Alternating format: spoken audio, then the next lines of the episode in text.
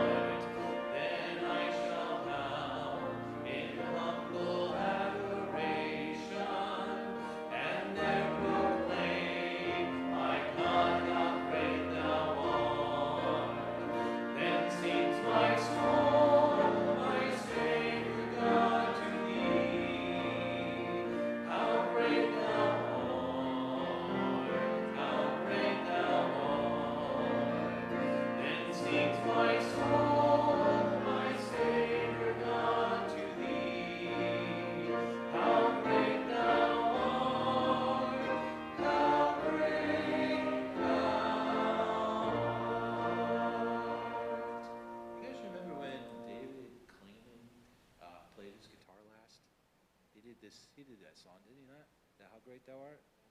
And and one of the things that you know just when you hear that song, usually you think of a lot of things going on and very loud singing and just you know, you know instruments playing along.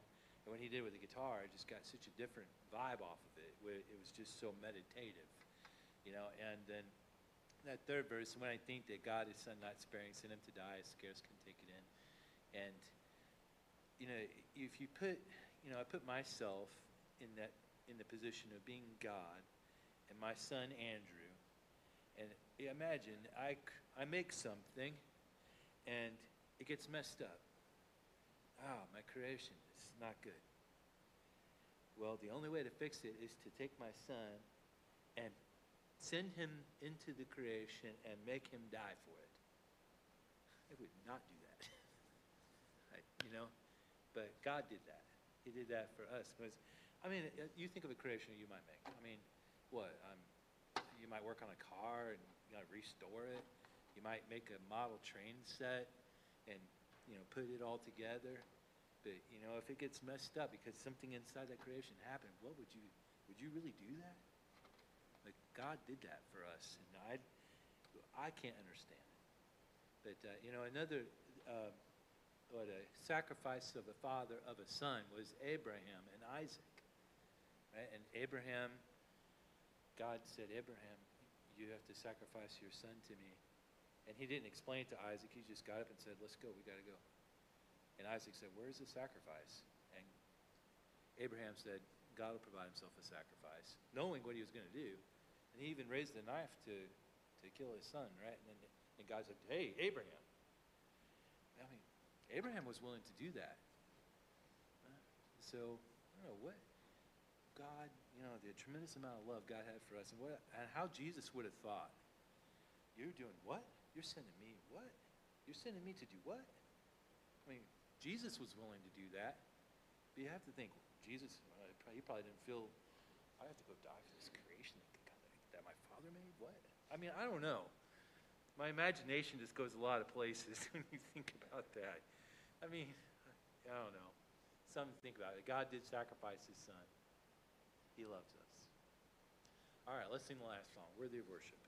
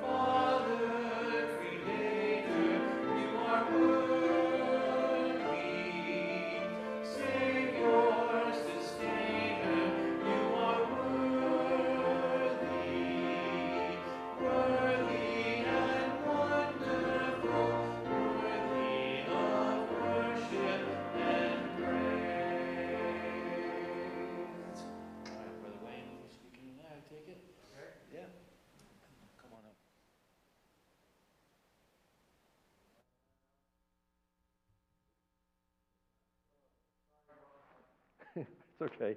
I think it's up now. Um, this morning, I didn't know what next week was going to bring, but now I know next week I'll be back. Because Pastor, Pastor said to me, he said, uh, uh, Can you uh, fill in next week too? Because he found out this afternoon he's going to be um, taking care of BJ's brother's funeral down in Beech Grove on, on Wednesday. Um, and I don't know how, every, how, how much everybody knows about that, what's happened, but uh, um, anyway, so uh, where we're going to end up tonight uh, and, next week um, is the beginning of a series, or the continuation of a series, I guess you could say, on this question of masculinity in the 21st century. And what does that mean? Uh, and, and what is the spectrum of what the consequences of that are? Um, why we're facing some of the things that we're facing? Um, where is the church in the middle of this? What does this mean for the church? What does this mean for Christianity? Um, Etc. And, and, and are we uh, dis, dis, discerning enough to be able to distinguish between what the bi- biblical position is on this and then what the world's position is, and then to understand that there's a, a very subtle but significant uh, deception going on in terms of basically creating what we would call a secularized biblical manhood. Um, and it's having some, some pretty, ramif- pretty significant ramifications um, all the way around. Um, I was very deliberate in, in the script that I used and the, uh, the color of the font. Um, it, you can call it snarky or, or whatever, but when, when we talk about secular masculinity, understand that it, it's secular feminized masculinity is, is what the world is putting out and what it's trying to push out and, and to get come, come out of our families, come out of um, our schools, etc. And we'll talk a little bit about that uh, in, in a few minutes in terms of what does this really mean. And so when we, when we try to get our heads wrapped around this, when we talk about secular and secular masculinity, um, it's directly connected to, tied to, and a part of what's, what is generally speaking known in the, in, in the 21st century as the cancel culture concept, right? And, you know, we, we, can, we can blow it off, we can just kind of say, yeah, right, who knows, whatever. But when we understand what cancel culture is all about, we have to understand that there are a series of steps that, that this goes down as it relates to getting to um, the root of, of all of this. We see, we see it in, in, in what's next, usually speaking, in, in terms of at least this particular uh, context, is what's called cancel gender. And the order and sequence may, may be seen differently at different times, but for the purposes of, of what I'm looking at, and trying to get it to, to take it down from a macro to a micro, um, there, is a, there is a movement to cancel the whole concept of gender. And, and we see this in the, the way that, that pronouns are handled and, and many other things. And then the next step in the process is uh, ca- cancel masculinity. But then we get to the, get, to the real issue uh, in terms of what's going on. Because at the, at the core to all of this is actually cancel God. And, and you, you see this in, in, in particular in terms of the ramifications as it relates to Genesis chapter 1, verses 26 and 27, where it says there, And God said, Let us make man in our image, after, the, after our likeness, and let them have dominion over all the fish of the sea, over the fowl of the air over the cattle, over the earth, and over every creeping thing that creepeth upon the earth. And God created man in his own image. In the image of God uh, created he him. Male and female created he them. And when we, when we take a look at that particular passage,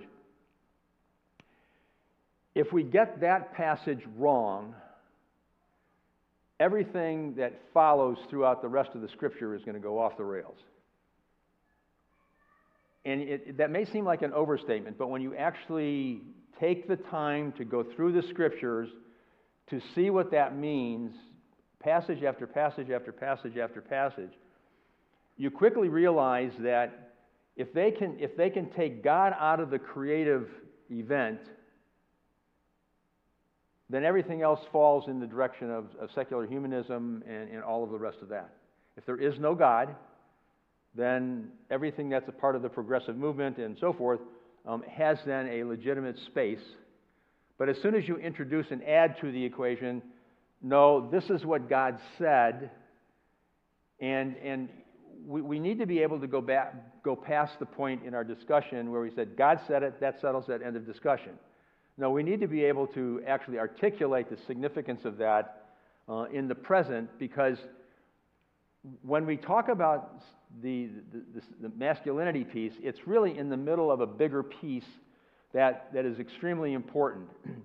and um, in, in, I'm going to be pointing to a number of books over the, the, our time this morning, um, and uh, or this evening rather. I'm still thinking I was here this morning, and I was here this morning when I, I got my time out of it. So there's, there's a number of authors that, that, that, have written some very significant pieces of work over the last, well, going back to the 1960s, actually. Um, one that's more recent is, is one by Tony Evans. And, and when, I, when I read Tony, I, I, I always am very conscious of what I'm reading, okay? And, but, but he's written a book in called, entitled Kingdom Man, right? Um, I should have um, Amy explain this. Um, she was here this morning, and then she sent an interesting text to me um, later on, which I will, I will maybe get back to. But the subtitle of this one, Kingdom Man, you, you have to really, first of all, unpack the title, Kingdom Man. This is not about being the king. This is about being a man in the kingdom of God, as the way he has written it, is, the way he's laid it out. And the subtitle, in, in very small print on the front cover, you can barely see it right here. It says, Every man's destiny, every woman's dream. Every woman dreams of having a man in her life that, that fulfills all of what Genesis 126 and 127 means about the man in the image of God. Um, and, and it's every man's destiny because that's how God created us. However, remember that we were in Genesis chapter 1 and there's something else that occurred in chapter 3 that, that kind of ripped this thing apart, shredded it, and basically just flayed it and laid it out, and that's the fall. And, and the fall has had horrendous impact in terms of humanity in every level, at every place um, that you can imagine. And so, uh, the, the introduction of the sin nature into the, the life and living aspect of, of, of, of humanity has, has had a huge impact. Now, if we're going to get to where Tony's arguing, and he, and he does a great job, we're going to come back to this over the next couple of weeks.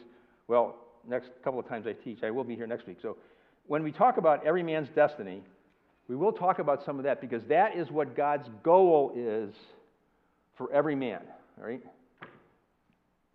That's not where secular masculinity wants to take us. It's a very different place where they, they want us to go all right? They want all of us men to be wearing skirts, to be frou frou, to be warm and fuzzy, and to have no backbone. And that's, that's one way of describing it, right? And that's, that's, that's any woman's nightmare, right? Right? And, and so it, it has a, a lot of impact on a lot of things on the, on the, on the female side of, of what's going on culturally. Um, and, and we need to understand the significance of that. We'll get to some of that in, in the, the, times ahead that I get a chance to talk to you. Because I, I want to deal with the masculinity piece because at the end of the day, if the, man, if the men don't get it right, everything else falls apart. Let me just be very blunt. If we don't get this right, it goes the, the way it's, it's described in, in almost every single one of these guys. Um, they talk about it. They said if, if the man doesn't get it right, it affects home, community, culture, nation, etc. Everything falls into place when you have the absence of men who can lead.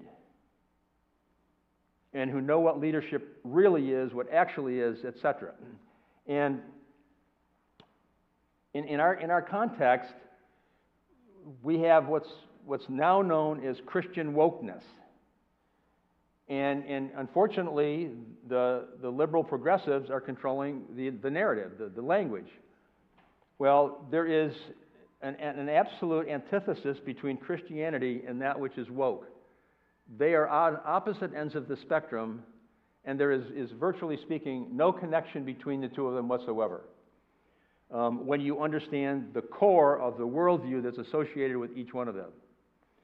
And so, as we, as we will move forward, we'll eventually start unpacking some of the, the subtle deception that's going on in the world from an ideological perspective, from a, a propaganda perspective, from a, if you want to call it the news or what's in, in the media, etc.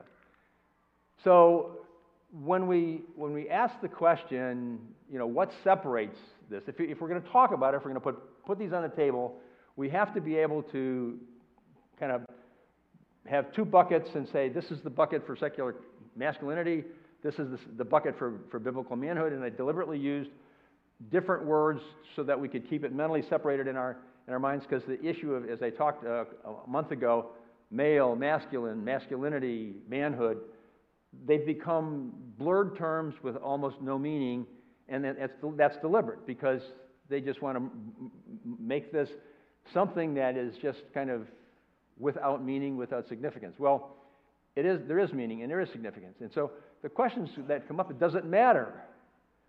Does it matter if, if there's a difference?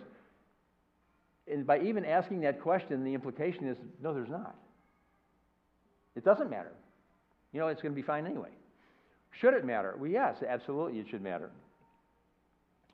Um, and then, you know, should, does it re- redefine Christianity? Absolutely. We see, you know, we see things going on in the church um, across the spectrum, okay? And so, being totally fair, we, we, can't, we can't nail the liberals and the progressives because it's, it's, it's among us, right? We see it. We see it in some of the young boys, in some of the middle aged boys, and some of the men. They, they, are, they are living out wokeness in fundamental Baptist churches, right? And it doesn't take long to be able to sort that out, to see it, and, and to, to start to address it. And, and what that tells us is this the, the, the work of, of, of um, creating the next generation of men has not been done. And, and we're going to talk about why that's important and what does that really mean because you have to ask the question how does that happen, right?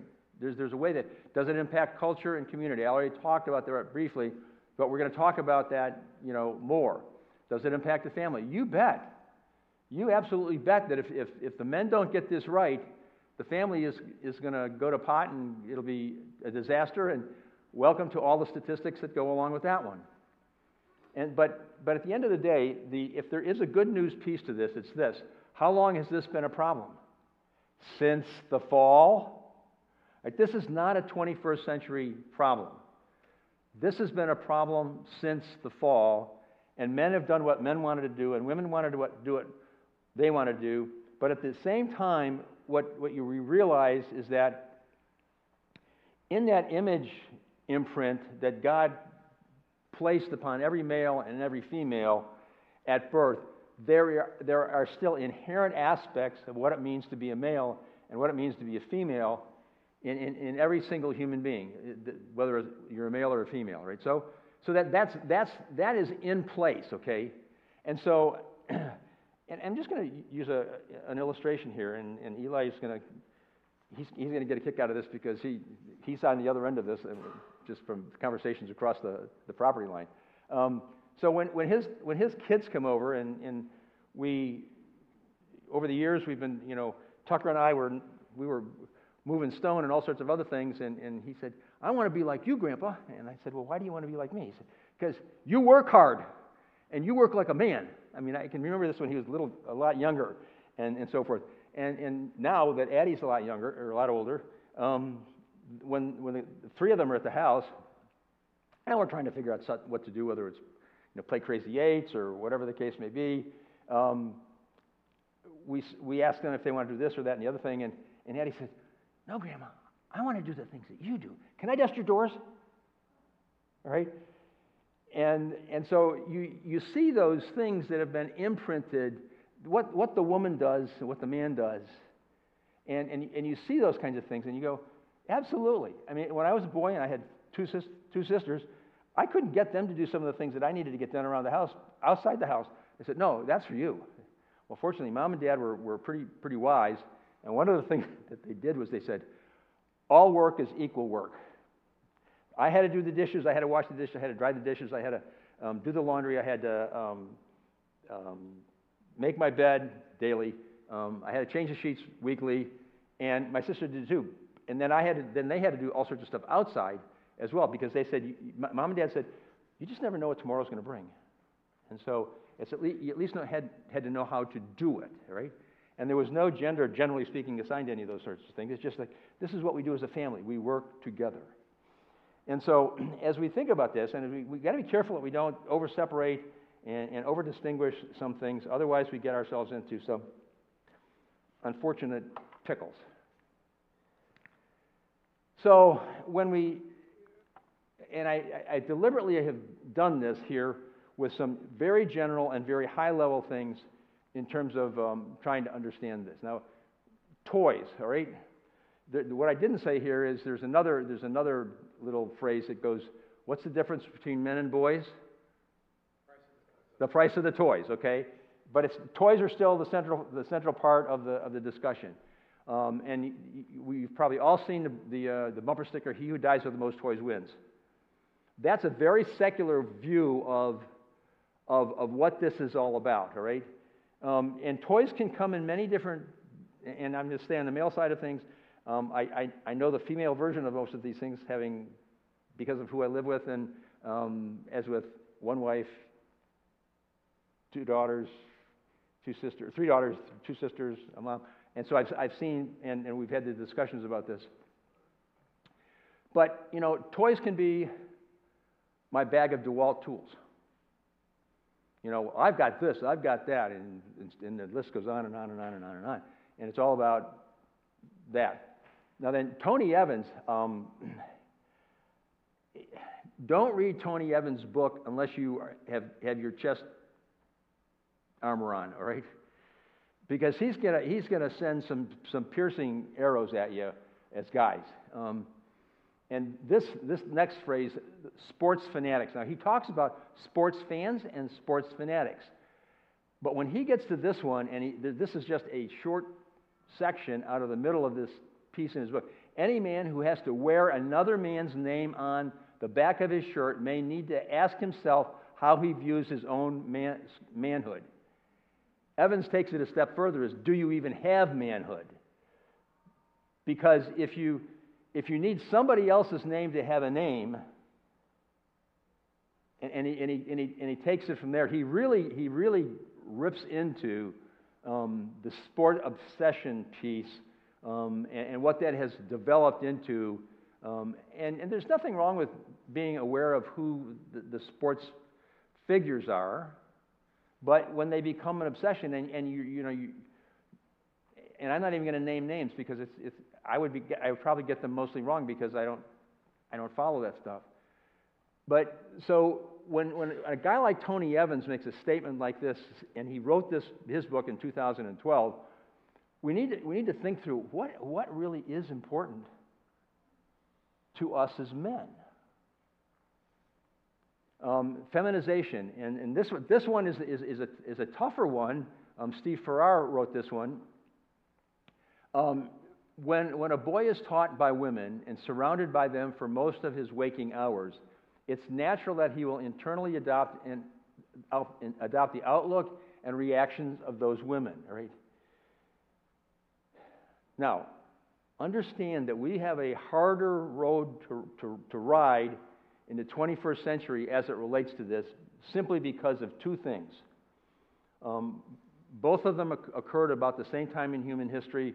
One of them was the Industrial Revolution, Uh, well, it was the Industrial Revolution, and it had two impacts. One had, one had the factory aspect of things, and the other piece of it was that it, it basically took men out of, off the fields and put them in the factories.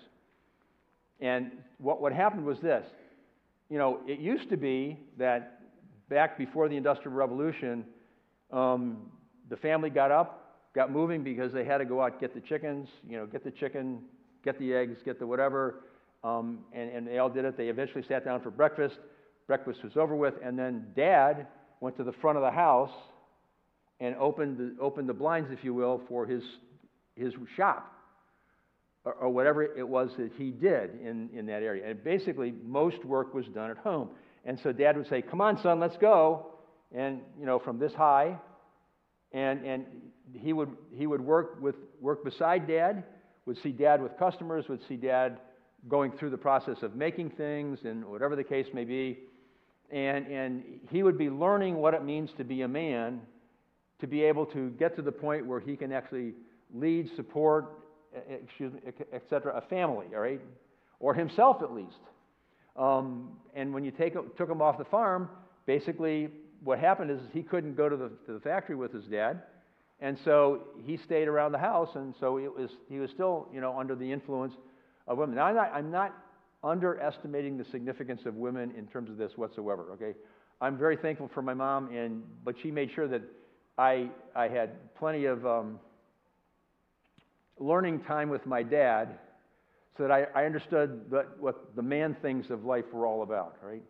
Um, and and that, was, that was very significant um, in terms of my upbringing. And so we today have to, as families, we have to make we have to be very diligent about how do we, how do we take the, the nature of the work environment and everything else that's part of 21st century culture and make sure that we haven't, we're not feminizing our boys and don't realize it, right?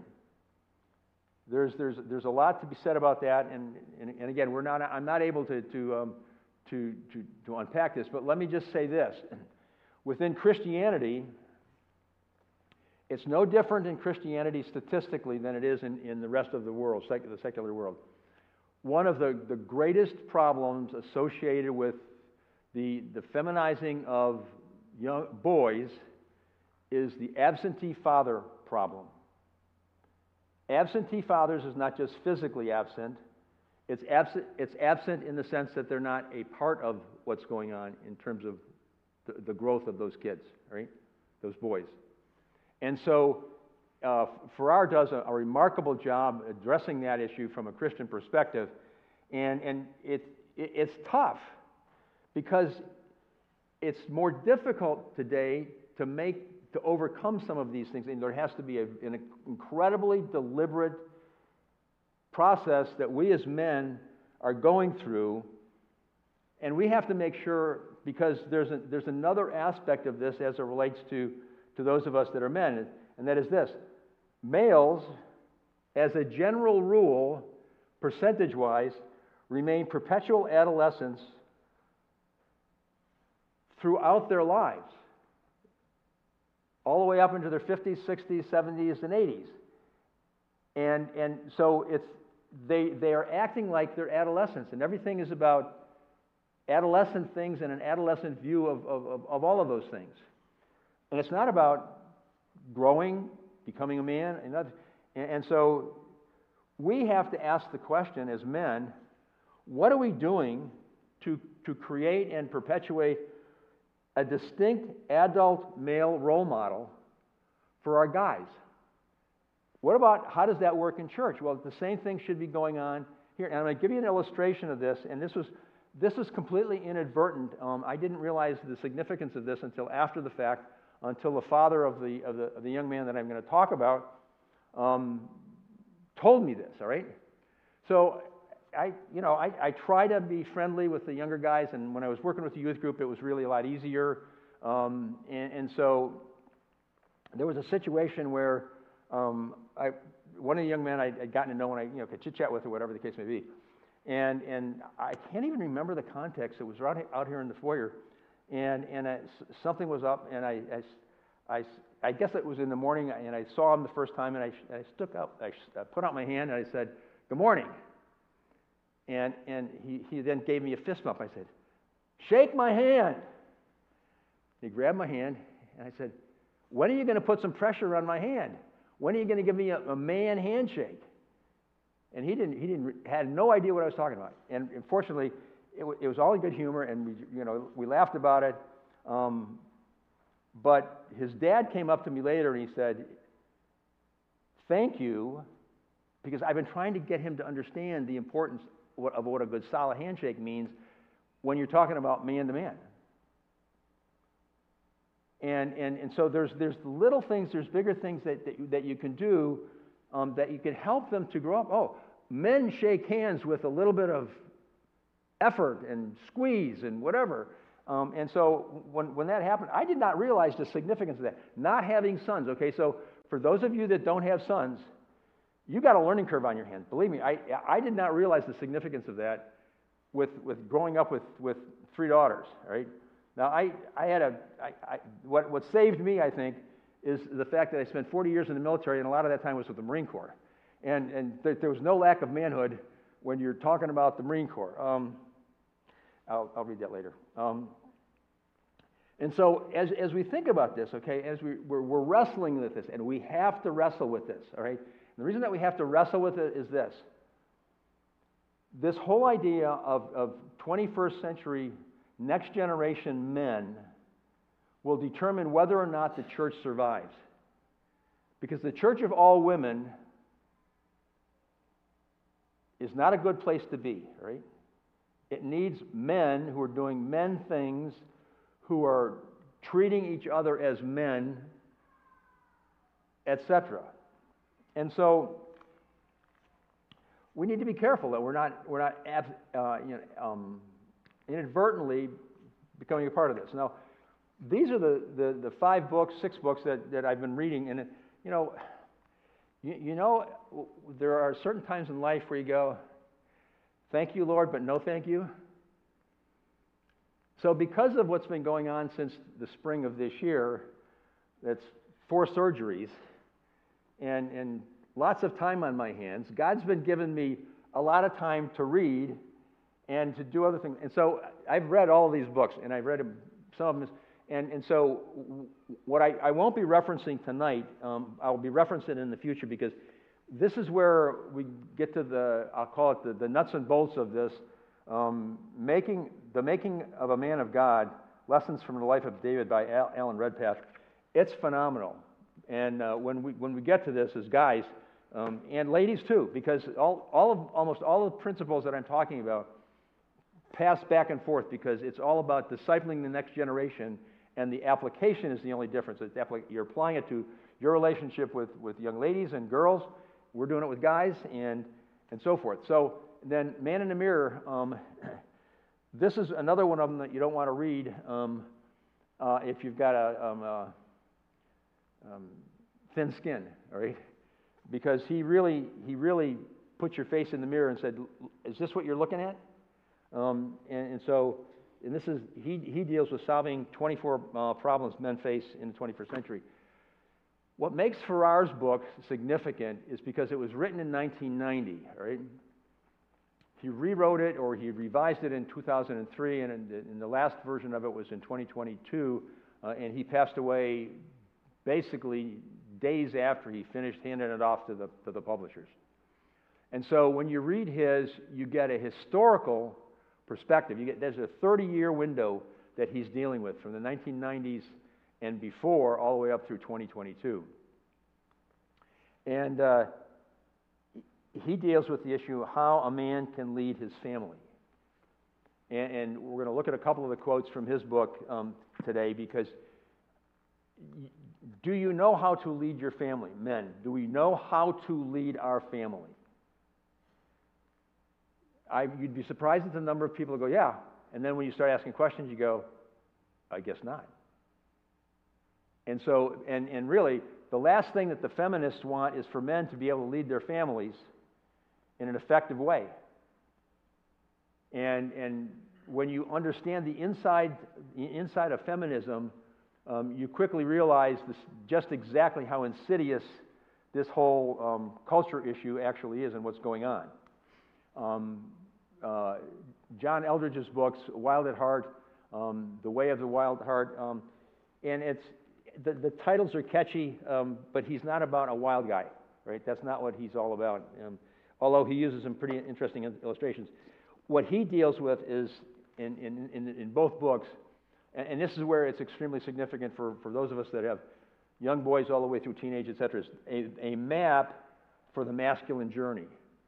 Um, that used to be fairly clearly well understood um, in our culture because that's what, that's what life was all about. It was all about, um, and, and when, you, when, you, when you had a situation where you know, the mortality rates were such that men passed away in their 30s, that was not uncommon, um, and, and men knew that if they had a son, they needed to get him ready to, to pick up the, the, the reins of responsibility, to step up to the plate and be the man of the family because he realized that there's a high probability that, that he may not make it to 40 or 50 or 60, or in my case, 75.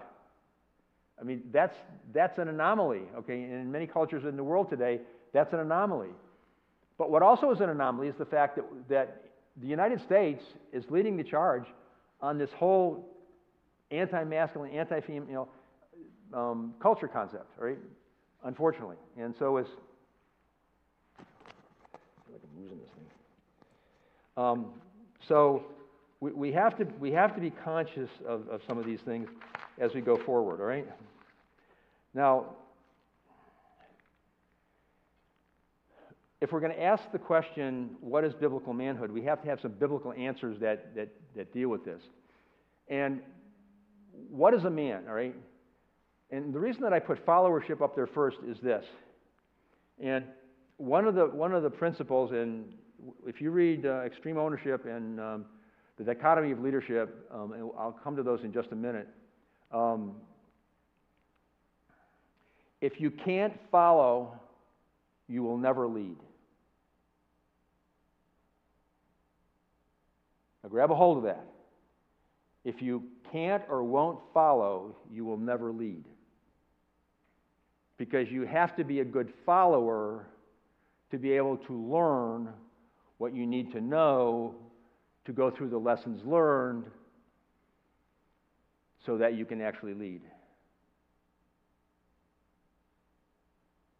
And, and we can get into that. And, and Paul in, in, uh, in, in 1 Corinthians makes this statement. He said, Be followers of me, even as I am also of Christ. So if you, if you put this into, into kind of basic English, he says, Follow me, but then the rest of the sentence could be rephrased this way but only if I am following Christ. So if you don't see Christ likeness in me, don't follow me. And that's the context in which this is being written and to be understood.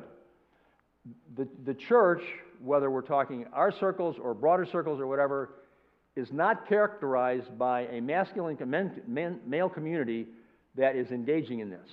That's, they are followers of Christ first. Now, let's look at a couple of other things here and a couple of these um, other quotes.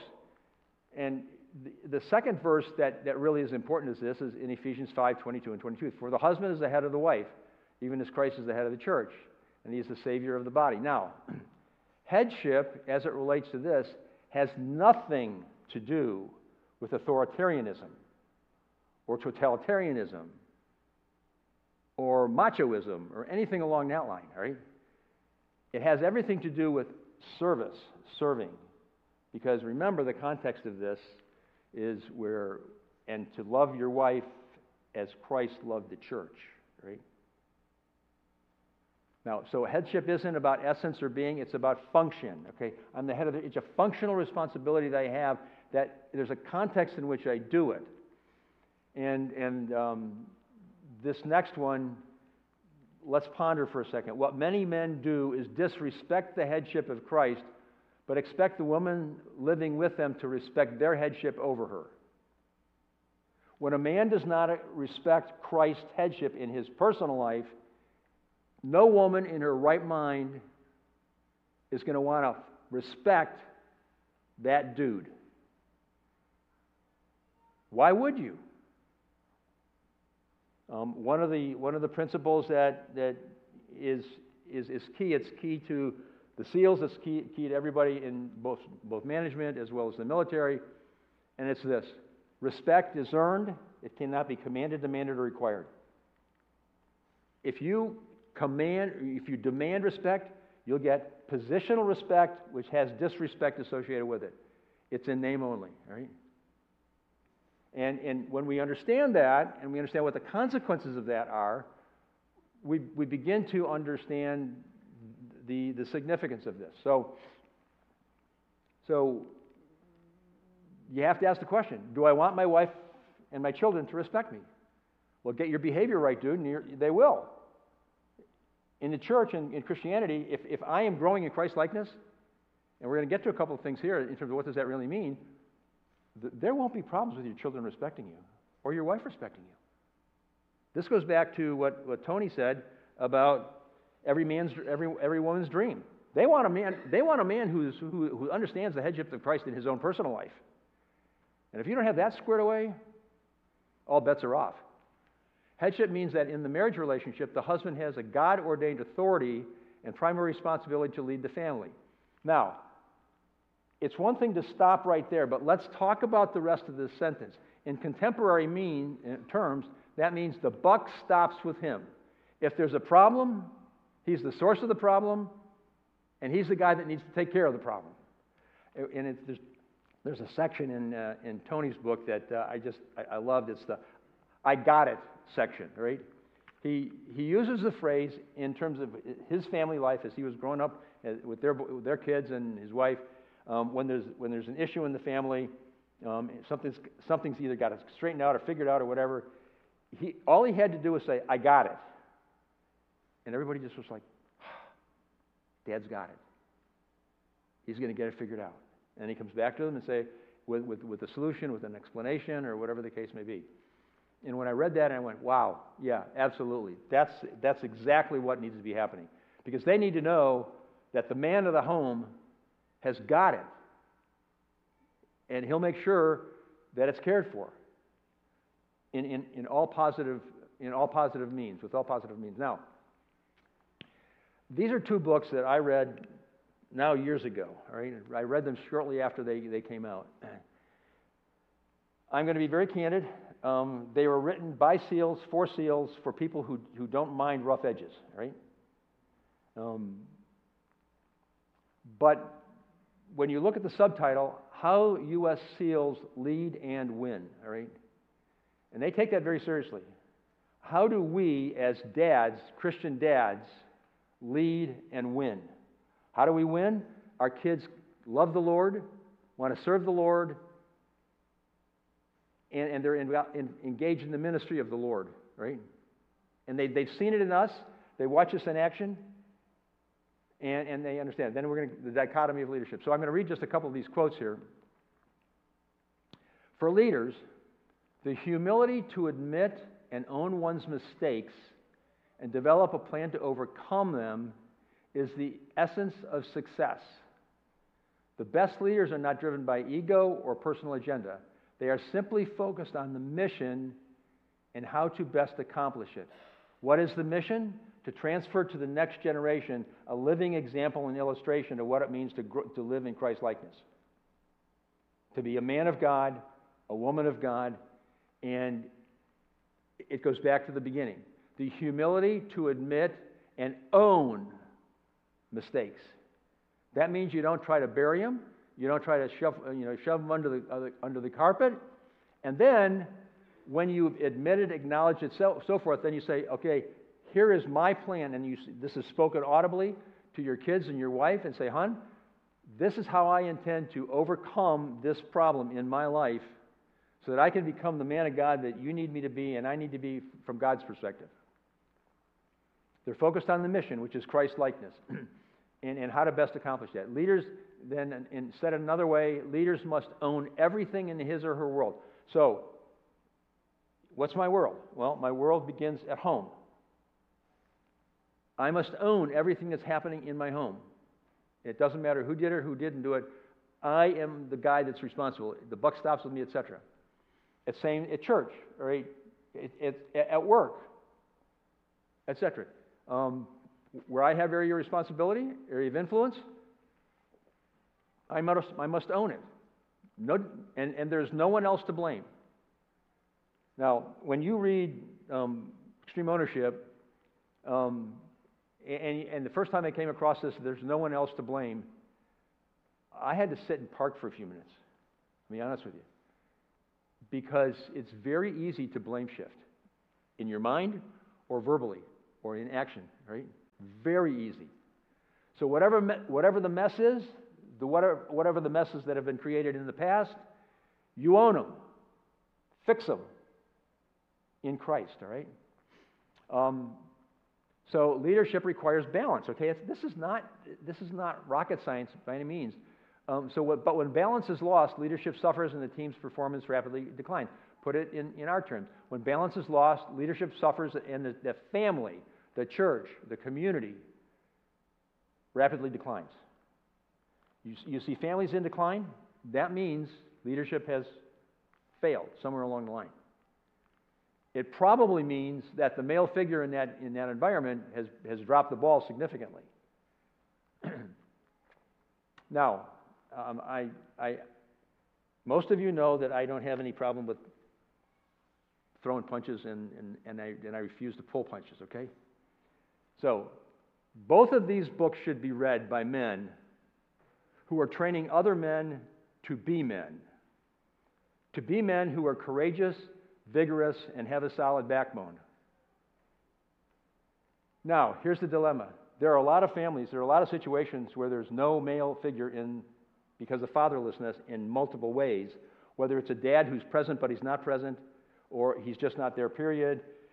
And then, ladies, you need to read these things, all right? Because you're going to have to pick up the shattered pieces that this non male man, human being, has created, right?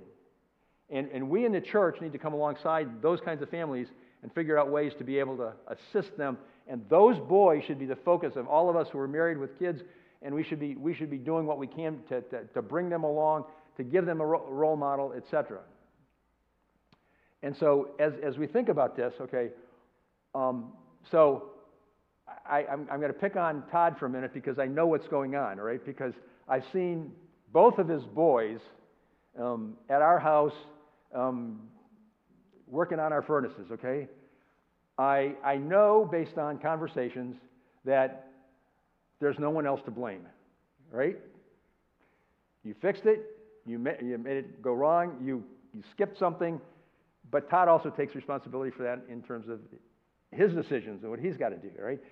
And, and he's, I, it's, been, it's been fun for me to watch Alex and, and Matt going through this, okay? I mean, I can remember, remember when, when you and, and Matt were at our house and he was probably, I don't know, eight or nine, and we were working on the shed? And, and he was like, oh, I've been doing this. There's nothing. it, was, it was fun because I watched, I watched, Matt, uh, watched Todd handle that. It was like, yeah, that's exactly what you needed to, you needed to do because I knew where he wanted to go with that boy. He wanted him to grow up to be a man, right? And, and well, while, while Matt might not have, I have not said anything to him about that, by the way. Um, uh, I, have, I have chided him a, a, couple of times about what he found at Ginger's um, AC unit a, a, couple of times. That's another story. Um, I'll let, that's Matt's story to tell, and I'm, I'm going to leave it there. So this is where we're going to stop tonight. But so we're going to work through a lot more of this. What is, um, I'm just going to put this up what is biblical manhood? I, I want to really work through this so that we can, we can checklist ourselves and figure this out and be able to say, I got some work to do here. Now, guys, let's be honest. There's not a guy in here that can check all these off. Guaranteed. Five minutes, and you could have a, the other list of the things that you've got to get done, right? But what do we need to do? We need to be able to walk with each other. We need to talk with each other. We need to be honest with each other and say, I need some help here. I need some help there. I need to whatever. Um, help me to understand this, okay? And, and we all ought to have young men in our lives that were, that were mentoring into, um, into manhood. Um, and so, with that having been said, um, I'm going to stop and it's time to get to prayer, I guess. I- I'm, I'm not sure how things work on Sunday, on Wednesday evenings, um, because I'm not normally here on Wednesday evenings. So did anybody know what goes, how, how it goes next on? Okay, prayer requests, and then we'll break up into groups, okay? I'll take notes. Anybody have prayer requests?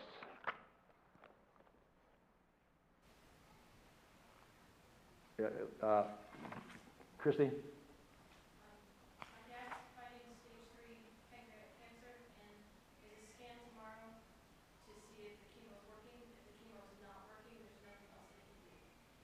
If it's not working, then nothing else. they can do, okay? Um, William has the second heart, uh. My ears aren't working. And you're not on the microphone. Go ahead. William has the second iron microamputation tomorrow, and then he goes for a, uh, endoscopy under anesthesia in September. Okay, so he's got some medical issues on his hands, okay? William, medical issues. Anybody else? Uh, I, I read something on Facebook today, I don't know how many people might know Rachel Shrewsbury, she went to Suburban. Uh, she lost a baby today, It was born, got sick, and died. Yeah, That was mentioned this morning also, so. How's your sister doing? Uh, she's feeling, uh, she's feeling a little better, I think, but, Okay. uh, it's, you know, it hasn't changed, the diagnosis hasn't changed. Okay, diagnosis hasn't changed and she's not responding spiritually either yet. Well, we're gonna, we'll see her this weekend, hopefully Okay. she'll be up at the cabin with us. Okay, Uh, it'll be probably her last time up there. Okay. And so, uh, the kids, I'm sure will be praying okay. her. all right, so Mark's sister needs the Lord and she's got some serious cancer issues, right? Yeah, Right. she got three months to live. Okay, three months to live, all right, so. Anything else, Eli? My, my Aunt Marty, um, had major back surgery about a week ago. She just got released from the rehab facility. She fell yesterday and, um, hurt, hurt herself, Okay, Marty, how old is Aunt Marty? I think she's seventy-four. Seventy-four, okay. All right. Anything else? Tim? with Patty's, fu- Grandma Patty's funeral and the Dennisons. Okay, the Dennisons, yeah. Patty had a lot of adopted grandchildren, Okay, granddaughters in particular, and so some of them are taking it harder than others. uh, okay. See, see, for, for some of us, we wouldn't know that, because I, I mean, she was a, she actually, it's more or less been unknown to me other than the picture, because obviously I was not in her, uh, ladies, um, Sunday school class or anything along that line. Brenda wasn't either. So we, we, we're learning about, a lot about that. So she's a, she's a significant piece of the foundation of the growth of a lot of people at SBT. So, um, so pray for her, all right? Anything else? All right, break up, pray. So.